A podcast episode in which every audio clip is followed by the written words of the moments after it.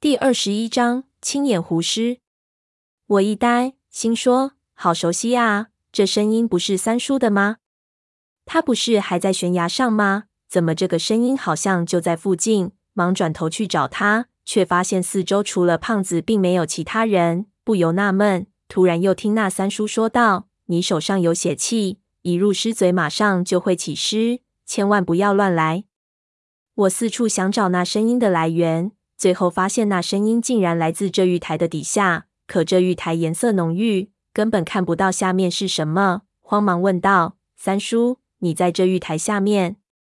三叔说：“我以后再和你解释。你按照我的方法，将那女尸的头低下，用大拇指顶住她的喉咙，然后拍她的后脑一下。记住，一定要顶住她的喉咙，不然那钥匙会被她吞进去。”我答应了一声，照着他的话，一顶那女尸体的喉咙，然后轻轻一拍，一把钥匙就从她嘴里掉了出来。那钥匙刚掉到玉台上，我就觉得肩膀一松。那女尸双臂就垂了下来，尸身躺倒在玉石台上。我长出一口气，心说终于解放了。就听三叔又在下面说：“大侄子，你身边是不是还有个胖子？”我抬头看了眼胖子，他已经拿起掉下的钥匙，正在仔细的研究，点头说：“是的。”三叔突然用杭州话问了一句：“你看看他有没有影子？”我一听不由一愣。也没领会他是什么意思，只是条件反射的瞟了胖子的脚下一眼，只见他的影子被玉石床的影子遮住了，如果不探出头去，也看不出到底有没有。不由有点疑惑，说：“我现在看不清楚。”三叔听上去非常紧张，对我说：“你听着，我告诉你一件事情，你不要怕。我刚刚来这个地方的路上，看到了那个胖子的尸体，你千万要小心。”你眼前的这个胖子恐怕不是人。我看一眼胖子，见他脸颊红润，那神态和动作怎么看怎么不像一个鬼，不由纳闷：三叔，你会不会看错了？三叔说道：“不会，那肯定是他，我不会看错的。估计也是上一批盗墓者里的一个。他刚才肯定在怂恿你把手伸到那女尸的嘴里吧？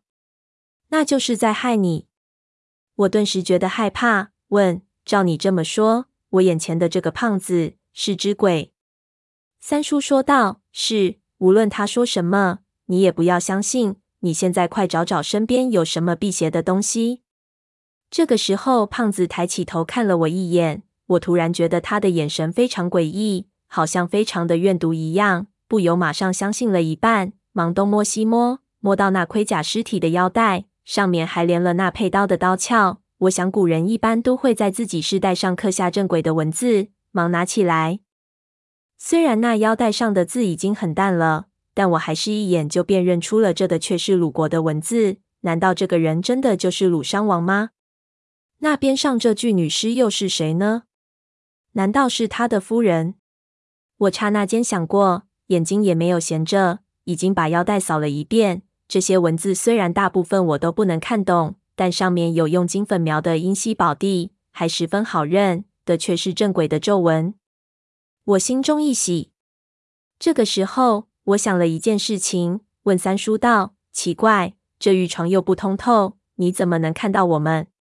三叔说：“我也不知道，我从下面看上来，都看得很清楚，好像是块透明的玻璃一样。我走过来的时候，正看到你要从那女尸嘴里取那钥匙。”才叫住你，幸亏你能听见我说话，不然你把手放进去就糟糕了。我越加纳闷了，总觉得有问题，心说这玉床又不宽，上面两具尸体并排放的非常紧，而这里的月光又不是特别的明亮，想要在这种光线程度下，透过两具并列的尸体看得这么清楚，似乎有点不可能。我又望了一眼胖子，看见他还在研究那个钥匙。突然觉得有点不对劲。以胖子的性格，就算他听不懂我讲的杭州话，必然也会插嘴，绝对不可能在那里呆呆的看一把钥匙，看这么久的时间。我翻下玉床，一拍胖子的肩膀，刚想试探他一句，没想到那普通的一拍，胖子的反应竟然这么大。他突然怒目圆睁，大叫一声：“你小子他妈的，原来一直在骗我！”说完，举起他手里的佩刀就捅了过来。我大吃一惊，往后连退了好几步，大叫：“你干什么？”他两只眼睛通红，根本不听我说，冲过来又是一刀。那胖子动作颇犀利，我一看如果不跑，肯定得给他刺伤，忙转头就跑下那石阶。胖子大叫一声：“我叫你跑！”拼了命的追过来，那咬牙切齿的样子，好像我杀了他老爸一样。我顺着那石道拼命的跑，那胖子看上去体型臃肿，却跑得飞快。我一看那石廊又短，再跑一下子就到尽头的那个石祭台了，在后面就是满地的藤蔓。要是踩进去，估计又得给挂腊肠。心里着急，心说：难道他真的是个恶鬼，想拉我垫背？可是哪有恶鬼拿刀捅人的？想到这里，前面几乎已经没路了。我一个刹车，然后就把手里的腰带当鞭子抽了过去。那胖子一个闪身，我冲上一口就咬住他的手，心说：这世界敢咬鬼的，我还是第一个。他痛得大叫，刀掉落到地上。我飞起一脚，将那刀踢到石廊外面。这样一下，我已经露出了破绽。胖子一把我按在地上，说道：“妈的，老子掐死你！”就猛地卡住我的脖子。我情急之下，一把用腰带勒住他的脖子，心说：“你狠我也不善，妈的，和你拼了！”我勒着他，他掐着我。那互掐的关键就是要在自己窒息前把对方掐死。我一看胖子根本没留手。掐得我几乎舌头都吐了出来，忙也使上老劲，手上用上吃奶的力气。没想到这腰带看上去保存的还可以，结果质量差成这样，一用力气，啪一声，竟然断了。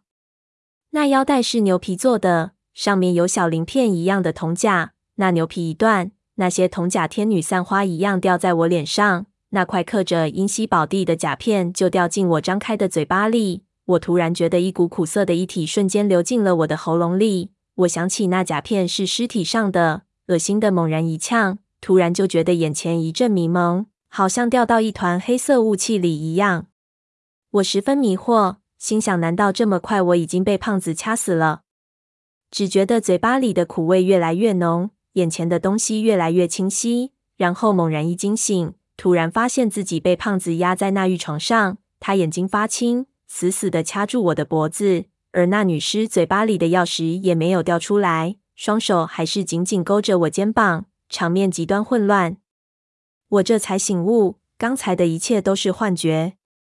我转头看边上那具青眼狐尸，他面具还在地上，两只细缝里的眼珠已经转到我们这一边，直直地盯着我们看。我心说不好，难怪刚才胖子叫我不要看。这青眼狐尸的眼睛竟然这么邪门！那胖子力气这么大，这一下我就算清醒了，也要被他掐死。忙一摸嘴巴，发现嘴巴里那块甲片已经全部都融化了。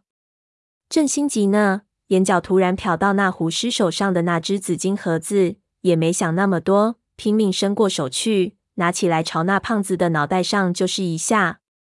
那胖子非常的汗，大骂一声，双手又是一紧。我心说：“你他妈的哪里是想把我掐死？你整个儿就想把我的脖子掐断啊！”心一横，竟然有了杀心。这人非常可怕。我杀心一起，手上的劲道就完全不一样了。就听“梆”的一声，那胖子一翻白眼，整个人被我敲得几乎一震，一下趴到我身上。我脖子一松，猛地咳出一口血来。这个时候，我突然看到那青眼狐尸的眼睛，好像突然间睁大了一样。一股奇怪的力量引得我不由去看他，突然脑子又开始混沌起来，情急之下也顾不了胖子，一把就把他推到那尸体上。那胖子非常魁梧，正好把尸体压了个结实。这一压，那种奇怪的感觉就马上消失了。我揉着脖子，老大几个手指头硬，几乎都掐变形了，浑身上下疼得要命。这青眼狐尸的眼睛这么厉害。要不是碰巧我吞了他腰带上的那块甲片，我和胖子必然要死一个。我看了一眼刚才被我当作凶器的紫金盒子，突然发现上面有一只个小小的钥匙孔，不由咦了一声。再看看那女尸的嘴里，心说：难道那把钥匙就是用来开这个盒子的？